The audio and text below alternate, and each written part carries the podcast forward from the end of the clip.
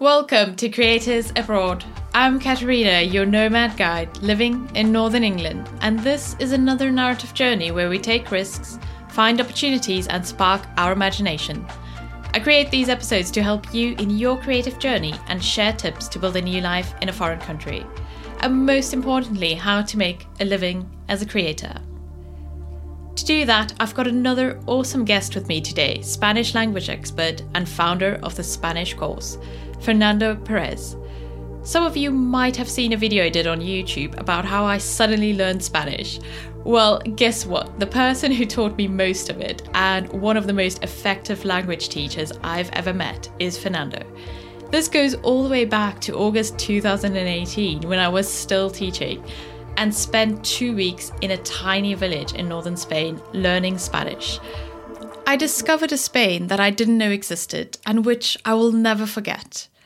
Fernando runs this immersive language course with his wife Mercè, who takes care of the bed and breakfast side of things, because you get to live in this beautiful mountain-style house in Cantabria, nestled away from all the tourist traps. But this is not just about Spain and learning Spanish. Fernando spent a long time in the UK as well. This is about what we think we know about a country, sometimes thinking we'll never be able to work there or integrate well. Yet the opposite is true. And vice versa, sometimes we believe we're destined to live somewhere and find ourselves isolated and misunderstood. This is going to be quite a journey, so let's get started. Welcome to the show, Fernando. Hola, Katerina. How are you? I was thinking maybe we're going to speak a bit of Spanish, but then I'm like, oh, I haven't actually practiced in such a long time. So I'm not even going to attempt. We could if you want to. I was going to say, ¿qué tal? Bien, muy bien. Well, to give our listeners an idea of who you are, imagine there is a film soon to be released called The Spanish Course. Can you briefly introduce yourself in the style of a film trailer? Oof, that's difficult, but, well, I would say that I'm a Spanish teacher. That's quite simple, but quite complicated as well. And as you talk about the journey itself, it's also a life journey that I started when I went to the university for studying Spanish. And it went through the UK and it stopped, as you said, in a little village in the north of Spain. Mm-hmm. That's where we are now. Well, I'm really excited to learn more about all the past, like the UK journey and so forth, that I don't or haven't heard before. And for listeners, just so you know, Fernando has a great sense of humor, so maybe we'll laugh a little bit during this. Scene 1. From the wonders of Cantabria to the University of Surrey. The best language training happens in the country where the language lives and breathes. And I think you'll agree with me, Fernando. Yeah, definitely. Yes, so that is why I originally signed up in 2018 for the Spanish course. I went to Santander, like a city I've never heard of. I had to really look on the map. In Cantabria, a northern comunidad. I didn't even know Spain had comunidades. Yes. And if there was anything that made a first impression on me, was that first bus ride. So it was through the Basque countries, Bilbao. I saw the Guggenheim, it's a big golden building, and then the jaw-dropping beauty of my surroundings, like the nature. And then I met you at the bus station in Santander, from where we went to the IES in barrio cotillo. And you and your wife run the Spanish course there in your home. But mm-hmm. Before all of this started, as you mentioned in your trailer, you did live in the UK. And of course, before that, university in Spain, childhood in Spain. So let's go all the way back to young Fernando. Where did you grow up and what did you originally think you were going to do with your life?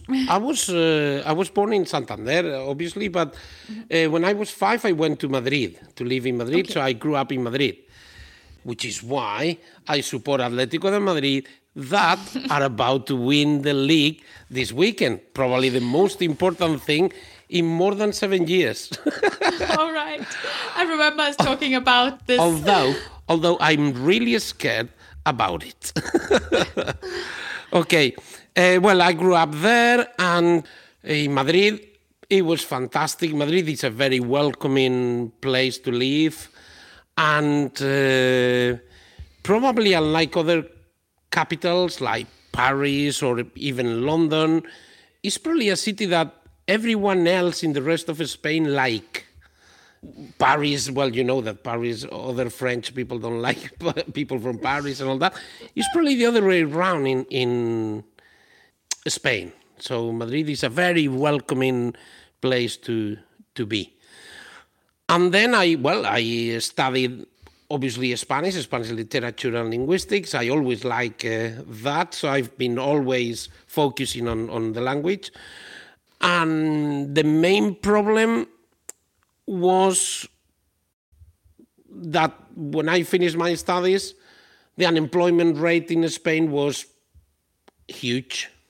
So I remember the most important decision for going to the UK, to live in the UK, was Falcon Crest, and probably you've never heard of it. No, I haven't. I'm trying to think, what is Falcon Crest? Well, Falcon Crest was a very famous American soap opera that was on telly in Spain. Remember that there was no internet, there was no Netflix, no HBO, so the only possibility was the 4 or 5 channels that were in live. And one of them, every day, they had this TV series called Falcon Crest.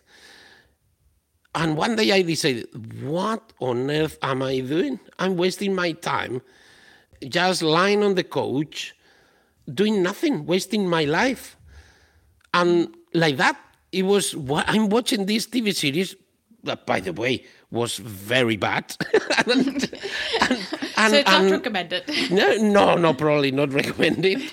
And what I'm doing, I'm wasting my life. So I decided to go to the UK like that.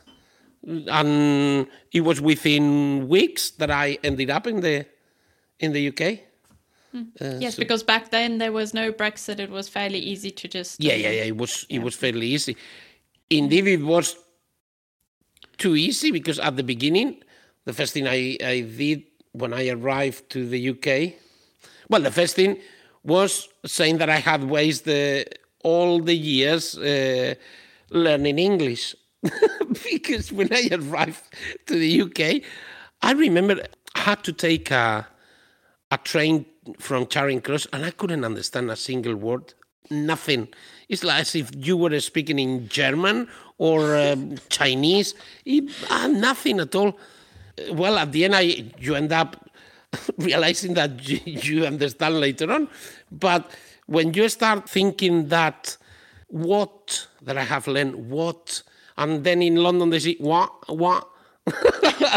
Yeah, the most basic words. It's just the most basic words like, can I have some water? It was, can I have some water? And then, what was that? I couldn't understand anything, nothing at all. Nothing of what I had learned in Spain, nothing. As if I went in a new country, in China or something like that. I didn't understand anything. Oh, it was horrible. What was the first job that you did in England? Well, I was teaching. Mm-hmm. I started teaching. That's another thing. I started teaching, doing private lessons. Oh, yeah. But that's why I know London better than cab drivers because I had to travel. I took my Spanish car from Spain to London. I live really, really close of the Valley, which is Charlton Athletic football stadium. So, and that's why I support probably the worst football team in the UK. But, well, I support Charlton Athletic in so the UK. So football has been guiding you your entire life. Definitely. You couldn't live without football. But, well, so I was doing private lessons, but I was driving everywhere because it was impossible to do it with public transport. First of all, because of communications. Public transport in London is fantastic if you want to go to the town centre. But if you want to go from one side to another side of London, then there is no public transport. And on top of that, it was more, a lot cheaper to drive than to use the public transport, which another thing that was quite strange for me. Yeah. Yeah, no, it's true. It's very expensive here. It's still expensive. It's yeah, like, no. A train journey is like almost like a flight. Yes, that's why I couldn't understand it. Yes, yeah. It was really expensive.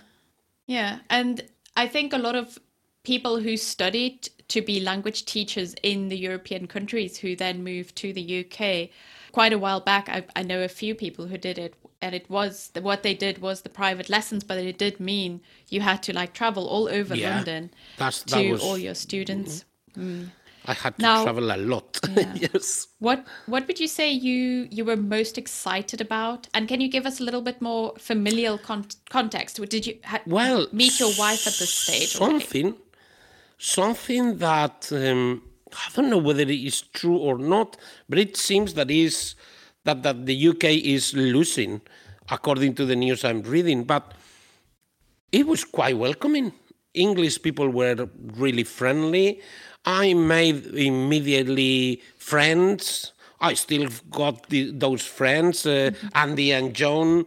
Well, it was welcoming. That's probably the most... And now when you read on the newspapers that they are like detaining people for 7 days, not allowing them to it's like no, that's not the UK I knew. That's something that I don't know whether it's true or it's a false perception from Spain, because I haven't been for how long, like 4 years now, because with the coronavirus and all thing I haven't been in the UK for 3 or 4 years, and I don't have my own impression of what's going on there, but I can't speak for the south. But where I am, nothing's changed really. It's the same. I think it's the same. I must say that when I travel to the north, but it was quite often. Yes, the people were more welcoming than in London or in Guildford or in the south. Yes, that is true. Different. But in those times, London was also quite friendly and welcoming. Yeah, I think it just depends. It all depends on where you are and whether you're in one of the busy train stations or whether you're just like meeting people on a more casual basis. I think it's all about context sometimes. Yes. But London is definitely a place where... you also do have a very large cosmopolitan community there, so it's not just English people. Yes. So it's quite a mixed bag. But yes, here where it's very small, quite like where you are in Spain, so it's a smaller community. It's definitely, you have that warmth or a more welcoming atmosphere, but you also have the suspicion when they realize that you're not actually from there. But that's almost in every country. But anyway, so can you give us a little bit more context? Did your wife travel with you at this stage? No, so you both. I went there first, and now I was there for the first time. I think it was in '96 again, football, because of the Euro '96 that was in the UK. So I was there. Then, when I don't remember exactly when Mercè arrived, but it was like 1999, 2000, more or less around that time. Okay. But I don't know exactly. But yes, she was there after me, and she also worked for a Spanish company at the beginning, and then she did other jobs. Yes. Okay. All right. How did she find it? And well, for her it was more difficult because even though I didn't understand anything at the beginning, I had learned some English, and later on I started understand. But she has she didn't learn English at school. She learned French, and she had to start from zero, from scratch. All right. So. Yes. Yeah, which was probably easier in the sense that she didn't have that preconceived idea of how the words were. That's probably true. So she learned water from the start. Water. On the whole, what was your initial impression of England? And can you? Well, you've given us a little bit of how the first month was like, but maybe just talk about your overall impression. Well, and whether you felt like, oh yes, I want to go. Seriously, on the big I felt at home. I didn't feel many differences, except probably one, which is that for being fun people and enjoy life, English need alcohol, and we can do it without alcohol. That's the only difference.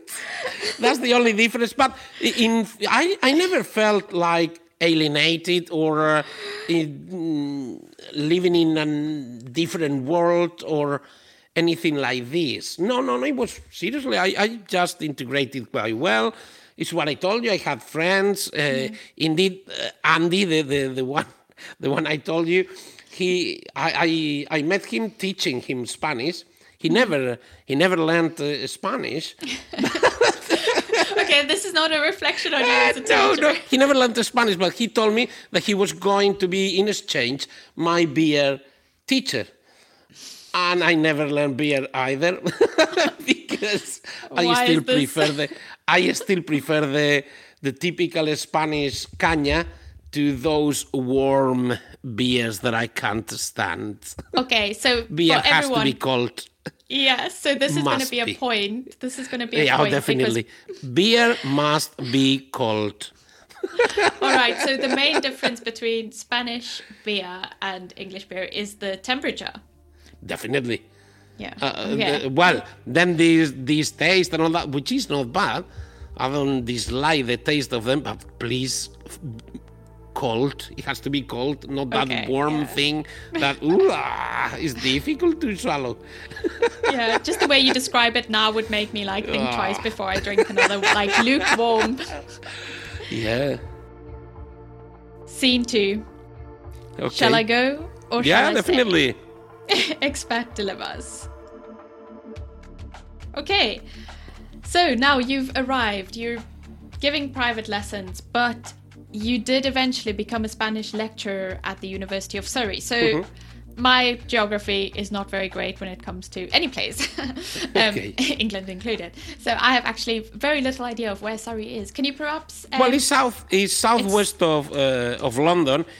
And Guildford, when I started, it was halfway between London and Portsmouth. Okay, right. So in between, south, yes. It was quite good. Yeah. Well, the thing is that I applied to different universities. Indeed, just a minute before I had an online lesson, and we were talking about that I had to choose between the University of West Indies and the University of Surrey. Okay.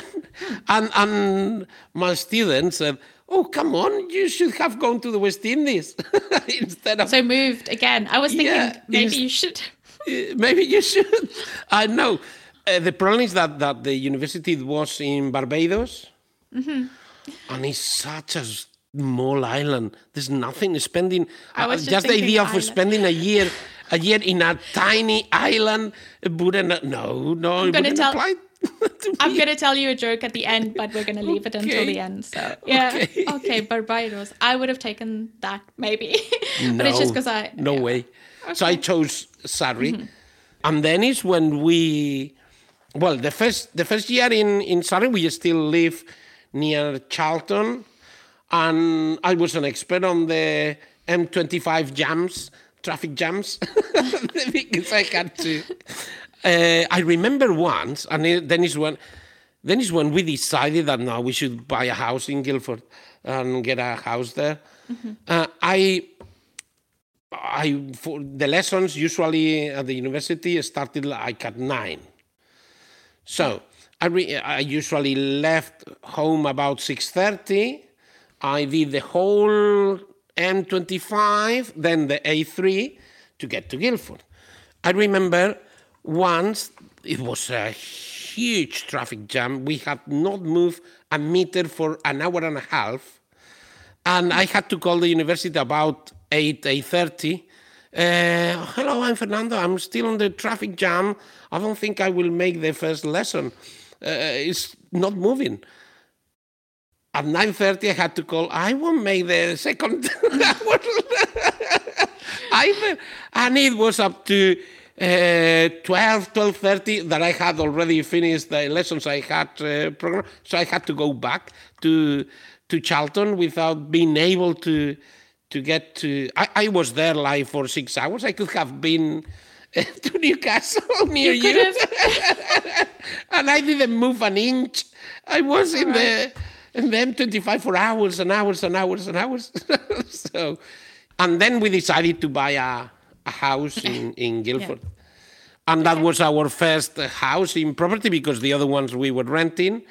And we bought the house there, and it was fantastic. Yeah. Having your own house, because we were quite young at the time. It was like stepping on the property ladder, as they said. How old were you at this stage? Late 20s or the beginning of the 30s, I would say. Okay. That's a good question. I'm not very good at ages. And what did you like about Surrey? Yeah, about 30s, yes, the early 30s, sorry. What I like about Surrey? Well, it was a change, definitely a change, because, for example, the thing I like most is that I knew my police officer. There was there was like your local police officer. It was, I don't know whether he is still, no, I doubt it, but he was called John Carver. And we met him when we arrived, and we talked to him, and it was our police officer, a figure that I had that it was from, I don't know, from the 19th century or something like that, or early 20th century. Also, the welcoming... the neighbors were fantastic. They were quite old at that time, but they were very welcoming, great people, yes. Yeah, no, that's definitely true. And I think, like, I recently did the Life in the UK test, and one of the questions there, I got it wrong the first time round when I was doing the practice rounds, was what do you do when somebody moves in next door? There's a question like that. And it is, you go and introduce yourself and ask how you can help them. Yes, so it's part of the culture. Yeah. Yes, and the tea, the first thing they brought us some tea. Yeah. I remember that. They brought us some tea, and yes, it was fantastic. Now, more on a professional level, in terms of work, what were your responsibilities? What was life like at the university? And how did you manage to kind of progress or not progress? What were the obstacles? Okay, we are talking about, I don't know, it was the year 2000 or 2001. Mm-hmm. Remember that by then, the internet was starting. Not what we know now. Okay, nothing like what we know now. So the most interesting thing, and I think, but I don't know, obviously, but one of the things they signed me for was that I was researching in computer-assisted language learning, and mainly on developing online courses. Mm-hmm. And when I went to the University of Surrey, they were interested in that. And they offered me to develop the language courses of the university. I loved it, and it was probably the most interesting part of the job. But I also like teaching in the university with the students were very determined, very motivated. They wanted to do it. Mm-hmm. Do you know what I mean? Unlike, for example, in schools and other thing like that sometimes is, well, you know. Yeah, I was going to say, that's what I did. More difficult. Yeah, no, it's really fascinating when you talk about the online courses that you had to develop, because that's such a huge thing. It just boomed, not perhaps at that stage yet, but... subsequently, and especially now, it's just because obviously people are looking for easier, more accessible ways to learning language. Yeah. And then you get the language courses, but now the more innovative or the more the more it's almost like a private lesson, the better. Yes. So that's really fascinating, and I can imagine that you must have enjoyed that. Fantastic. Yes, yeah. It was on top of that. It was creating mm-hmm. is always fascinating, at least for me. And I had to start the online courses from scratch, and it was great. Yeah. Yeah. I would love to do that now. But anyway, so at this stage, you did actually realize that if you wanted to get further in your career, and this is something you mentioned when we spoke way back when I visited, that you would perhaps have to change university or company. That's it. And after discussion with your wife, you made an unexpected decision. Yes. What did you decide? Well, it's what you were talking. That's another cultural difference between Spain and the UK. While in Spain, it's quite easy to grow up professionally within the institution you're working in. In the UK, it's no. You just keep changing either companies or institutions or whatever. Mm-hmm. The main problem with that is that if you work in a university, and in Guildford, which is, as I told you, in the middle between Portsmouth and London, if you change your job, it means that you have to sell your house, buy a new house, wherever you go. Mercè, my wife, would have to find another job. So it meant moving and change your life once again. And at some point, Mercè told me, and if we are going to do that, why don't we go back to Spain? Yeah. And the idea just went fantastic well in my brain. And we just came back to Spain like that. It was a 5 seconds decision. It took me 5 seconds to... Yeah, why not? That's a good idea. Yeah. So we came back to Spain. All right. And what were the immediate consequences? So just to put this a bit in context. So you were at the university, you had the house.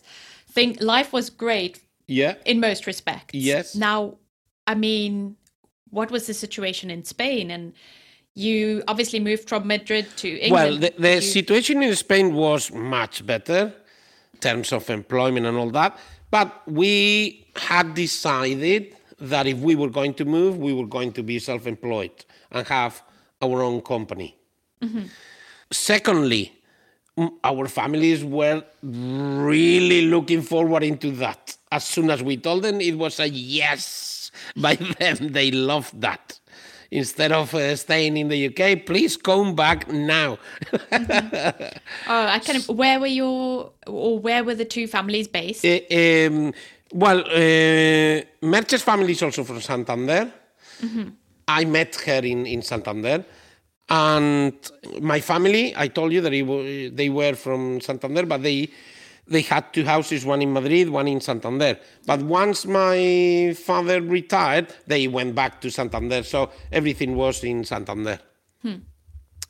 So at the beginning, we just went back and we decided to to develop our own online courses. But we realized that, I think it was 2002 or 2003, by then, nobody wanted to do online courses. Simple as that. How am I going to study online? No way. No. So it was something that it shows you how life has changed in just 20, less than 15 years. So our lives have changed that much. 15 years ago, nobody would want to do an online course. And now everyone looks for one. So yeah, I know. It's like I mentioned already, it's huge. So and now, we were probably too early. I was going to say that. You were probably, I can't put an exact year. Pioneers or something like that. That's it. How would you have known to just keep it as a thing running alongside, because obviously you had to set up the business, you had to get things going, so you couldn't force people to take online courses. But nobody wanted, so we changed to to what you did, to just people arriving to Spain and having the lesson with us. Okay. And that's why we bought the house. We sold the... At the beginning, we were just renting the house in Guildford, and we had that money coming from the rent, obviously to pay the mortgage and to pay, but mainly to live out of that money while we were developing the courses. But later on, we decided to do the normal courses, and we needed a house because we couldn't do it without having a house. So we just sold the one in Guildford and bought, well, the one you know, here in AS. Wonderful house. Yeah. And we started accommodating students, well, in our own house. And that's probably what I at the moment, what I like most about our courses, that students become part of the family. They are another family member. It's more familiar. That's why our courses are different, and because you become part of the family. Yes, so that's exactly what made it such a great experience, and that's why I went back a second time. Yeah. Scene 3. Online or face-to-face? Now, you explained, so after setting up the online courses in the 2000s, you were too early, and you eventually hit upon this other way of having an almost more effective and attractive Spanish learning course by turning your house, which is, I think that's one of the selling points, really. It's this incredible, it's a traditional house. It's beautiful. And it's really tucked away from all the tourist traps. I remember you calling it like a 70s, 80s Casona Montañesa. Yeah. Yes, 70s, 80s Casona Montañesa. Yeah, exactly. So, and it's a B&B for students. So they get the dedicated language lessons, and they get a chance to explore like the breathtaking area, and they integrate into a real Spanish family. So this is like really an experience you cannot get by just going online and having a course, or even just having a one-on-one with a teacher online. So now, can you perhaps walk us through the initial starting journey of the Spanish course, in terms of what were the things that you had to get in place to start with the face-to-face lessons? And highlight a challenge, if you like. Well, the most challenge was starting from scratch. Getting students. I remember that for us, it was celebrating having a student now and then. At the beginning, we had like, I would say, 12 students per year. That was obviously not much. Okay. How have that grown? Mainly because of the internet, once again. The internet was quite good. Also because of, I think you call it the word of mouth, people recommending the courses, because obviously, yes, they were what you said, they were completely different to what you can expect of other Spanish course. The place, the family, it's just different. It's another experience that you wouldn't have in other courses.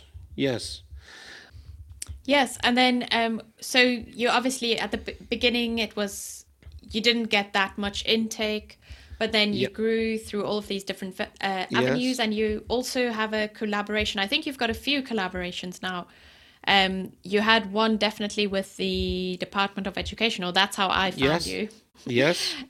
Which I think is a great way, especially for people who want to be language teachers, because you don't only teach like, okay, this is Spanish, but you also teach like just the way in which you teach is an example for upcoming Spanish teachers like myself at that stage. So I could use the same techniques, which were really good. What I wanted to point out or wanted to know was collaborations. Who else did you collaborate with, and how did this help you? Well, we have collaborated with different sort of institutions. First of all, while being at the University of Surrey, I was one of the authors of an AS and A2 textbook. Mm-hmm. And that textbook provided me with certain, like, I was known among teachers because I was one of the authors of the most used textbook. Mm-hmm. By then, obviously, not now. And, well, it was... That made me a few contacts with different schools, different colleges and universities, and I started collaborating to many. And the good thing is that they sent, because, well, you know that our house is quite big, mm-hmm. We started offering as well school groups. Yeah, I remember that. So, yeah. So we started with those schools sending the students here, and it was fantastic. Another fantastic experience for us. Mm. First of all, the life you get into the house. Imagine a house full with 20 British students. I don't know if that sounds like such a good thing to me. It's terrifying. It's terrifying at the beginning, but seriously, I loved it. By the way, British children are so polite if you compare to Spanish ones. Oh, really? Yes. They are very polite. Yeah. Excuse me, sir, could I? Of course you can go and have... Yes. All right. Yeah, no, it was fantastic. And you felt the house so lively. Yes. Everyone running across the corridors. I know that many people would feel, no. I really felt it was fantastic. Yeah, this is something that now comes back to me because I'm like one of those people who are like, is it okay if I do this or that? And the wonderful thing about what you and Mercè offered was it was very, very relaxed. So it's a great experience as well. Now, of course, things have changed drastically. So imagine this. So You've gone from basically not doing the online courses to doing the face-to-face lessons, getting all the school exchanges and so forth. And then the first thing, and I remember talking to you about this, that happens is Brexit. Yeah. And then the second thing that happens is, well, COVID-19. And that just like changed our world completely. So how have you adapted? I seriously thought that because now I am 52... I seriously thought that, my life is solved. It's just keeping with this teaching that I'm enjoying. It's great. It's fantastic. This is brilliant. And then Brexit. I remember talking about this. We were like, Christ, why? You were asking me, what are you going to do? And like, yeah. Well, the worst thing about Brexit at the beginning was the pound. The pound plummeted and... Obviously, our courses that I don't remember, but it was like they went from £400 to £550 because the pound plummeted against the euro. So they were very expensive for British people to afford. Yeah. So that was the worst thing at the beginning. And then, well, now it's just a nightmare to travel. And I was going to ask you, how did you specifically, now that people can't travel or for the last year? After that first impact of Brexit, well, things started to go again a bit more smoothly. Yeah. Because, well, the pound recovered and again, COVID-19. And I have been the truth is that I've been in for the last nearly a year and a half. And I don't think this summer is going to prove a lot without working, not working much. Okay. That's probably the worst thing, that You can't. The worst thing is that you can't do anything. It's not something that is your fault, or is that, oh, you are a horrible teacher and people don't want to go. You are a, no. It's that they just close borders and you can't do anything at all. Yeah. And when you have a problem and it's not in your hands to solve it, then you become quite anxious or nervous about it and all that. It's quite bad in that way. But look, it's what you have to do. You don't have any other option. Just wait and see. Yes, I mean, it's already getting better. And then you did start with the online courses as well. I went back to the online courses, but nothing much. First of all, because we gave up the online courses, we were not like competing, you could say. So we were out of the... What I mean, my online courses, I think that they are still okay and they are quite good. Yeah. And I have used them well with you, for example. I used them with the teachers' courses.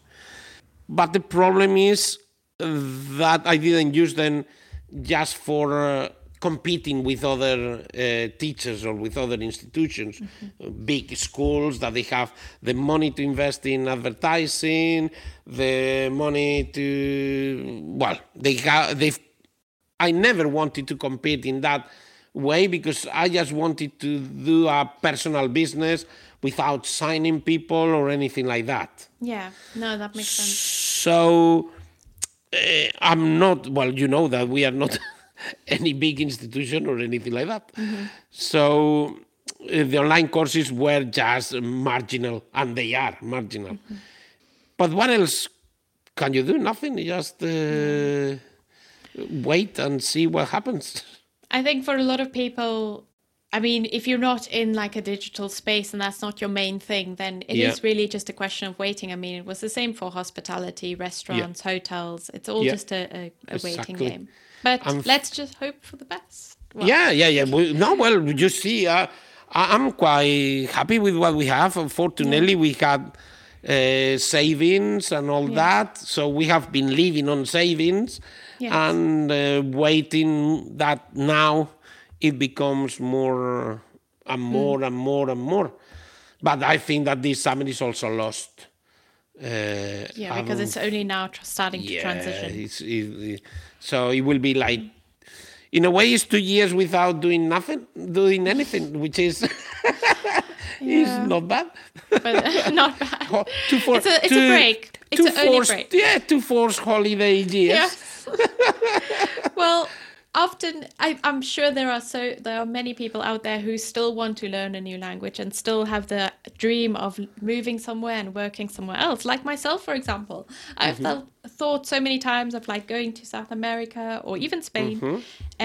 But sometimes there is that barrier, the language barrier that we face, and then we're like, but we can't. So we need a relatively good level of a language before we can perhaps work there or live there. Yeah. Now, from your perspective as a language expert, and this ties in maybe now to your courses, whether it's the online courses or later on your face-to-face courses, what is the best way to learn a new language? That's the easier side of the question. And the harder side, what is the key in mastering Spanish? Well, the best way of learning is definitely the best that suits you. What do I mean with this? In the same way that there are different ways of teaching, there are different ways of learning. I found many students that they learn one way, more focusing on the structure and the grammar and all that. Some others, no, they just want to have loads of mistakes and be corrected. Some others, they don't even care about being corrected. Which is the best way that suits you?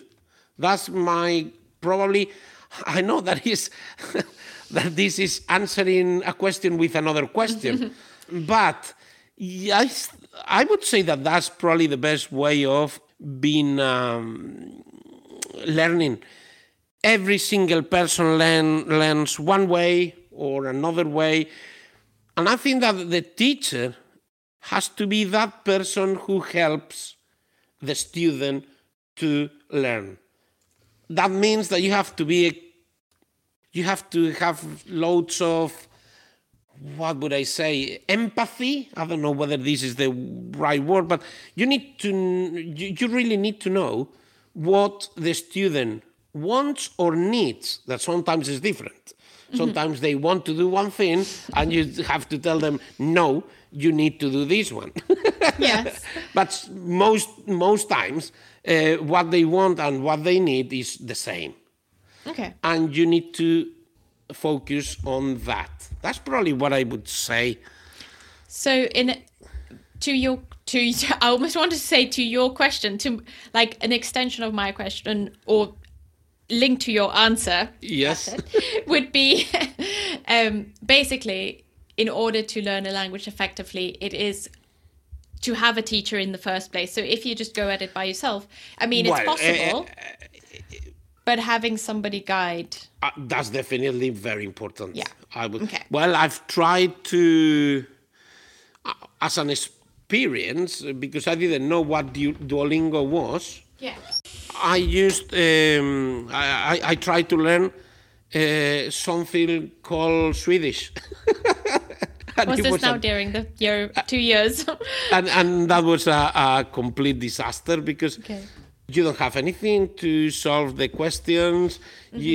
You don't know what you're doing is correct or not, or you just need to stick to this Duolingo, what they say.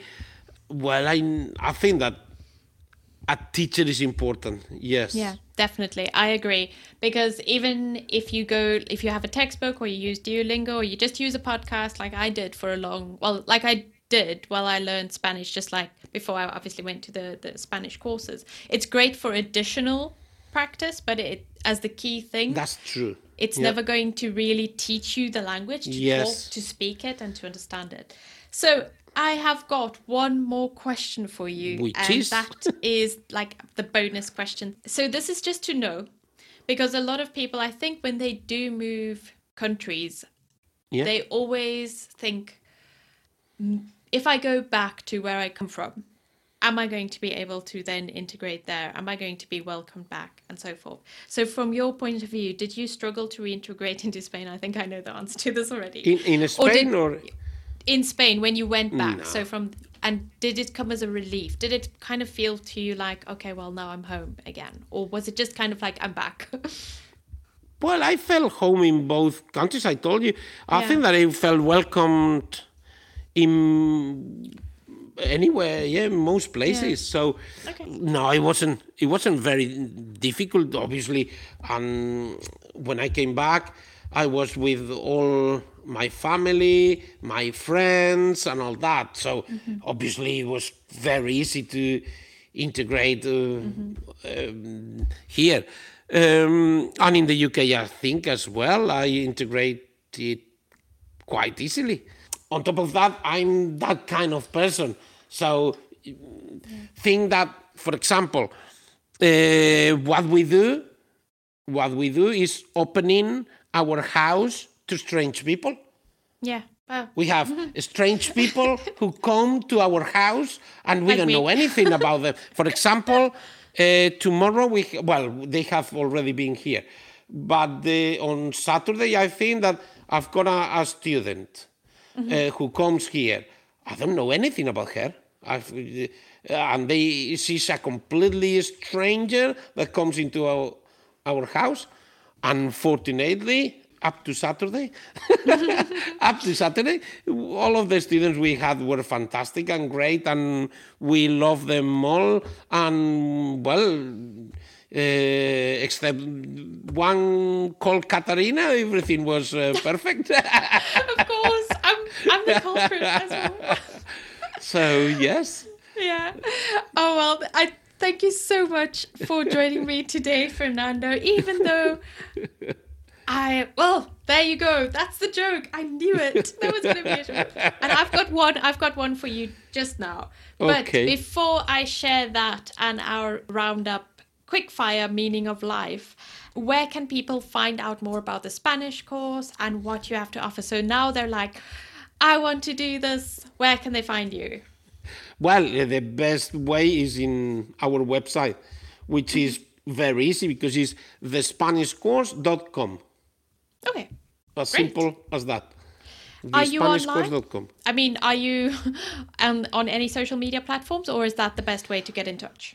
I have social media and all that, but I don't use it much because I can't do... That's another thing of being self-employed. You can't do everything. Yeah. So so the best thing is just the website and email.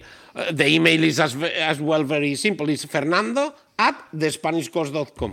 So well, I'll put all of your details in the show notes for listeners in case they're interested. And I do recommend the Spanish course as a way to learn Spanish. It is a fantastic method and a beautiful place as well. So now our quick fire meaning of life, what I call round 42. This is an English literature reference, so don't worry about it. 42. I know 42 is from the Hitchhiker's Guide to the Galaxy. You know it. Oh yes, yeah, I know. Well, that's the best book I've ever read in English. Yes. Oh, you know it. Oh, yeah. You're the first guest that knows. Yeah, no, okay, obviously. Well, it's a trilogy in 5 parts. Yeah, exactly. Okay. Yes. So here we go. The meaning of life. You're stranded on an island. Yeah. This is my joke, by the way. That's Barbados, yeah. Yes. What 3 things do you need to survive? Definitely a boat, a sail, and some rowing things to flee as soon as possible. Okay. No, I don't like small places. No. Oof! What do you do in a? No. All right. So in any case, because you are talking about, obviously, it would be just 2 things: a towel and the Hitchhiker's Guide to the Galaxy. All right. That's true. I didn't think about that. Yes. Most common misconception of Spain. Most common misconception of Spain? I don't know. Well, about history. I always like British people telling me, oh, what about the Spanish Armada? And nobody knows that the following year, it was the Drake Norris Expedition, where the English, at that time it wasn't the British, it was the English, lost more boats and more people than the Spanish in the Spanish Armada.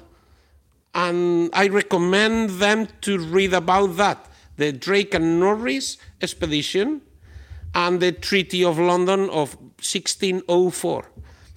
Just that. It's a very historical answer. Yep. And yep. I actually know, because I actually, it's part of the life in the UK test. You have to know about the Spanish Armada. That's why all the English people. What important truths do very few people agree with you on?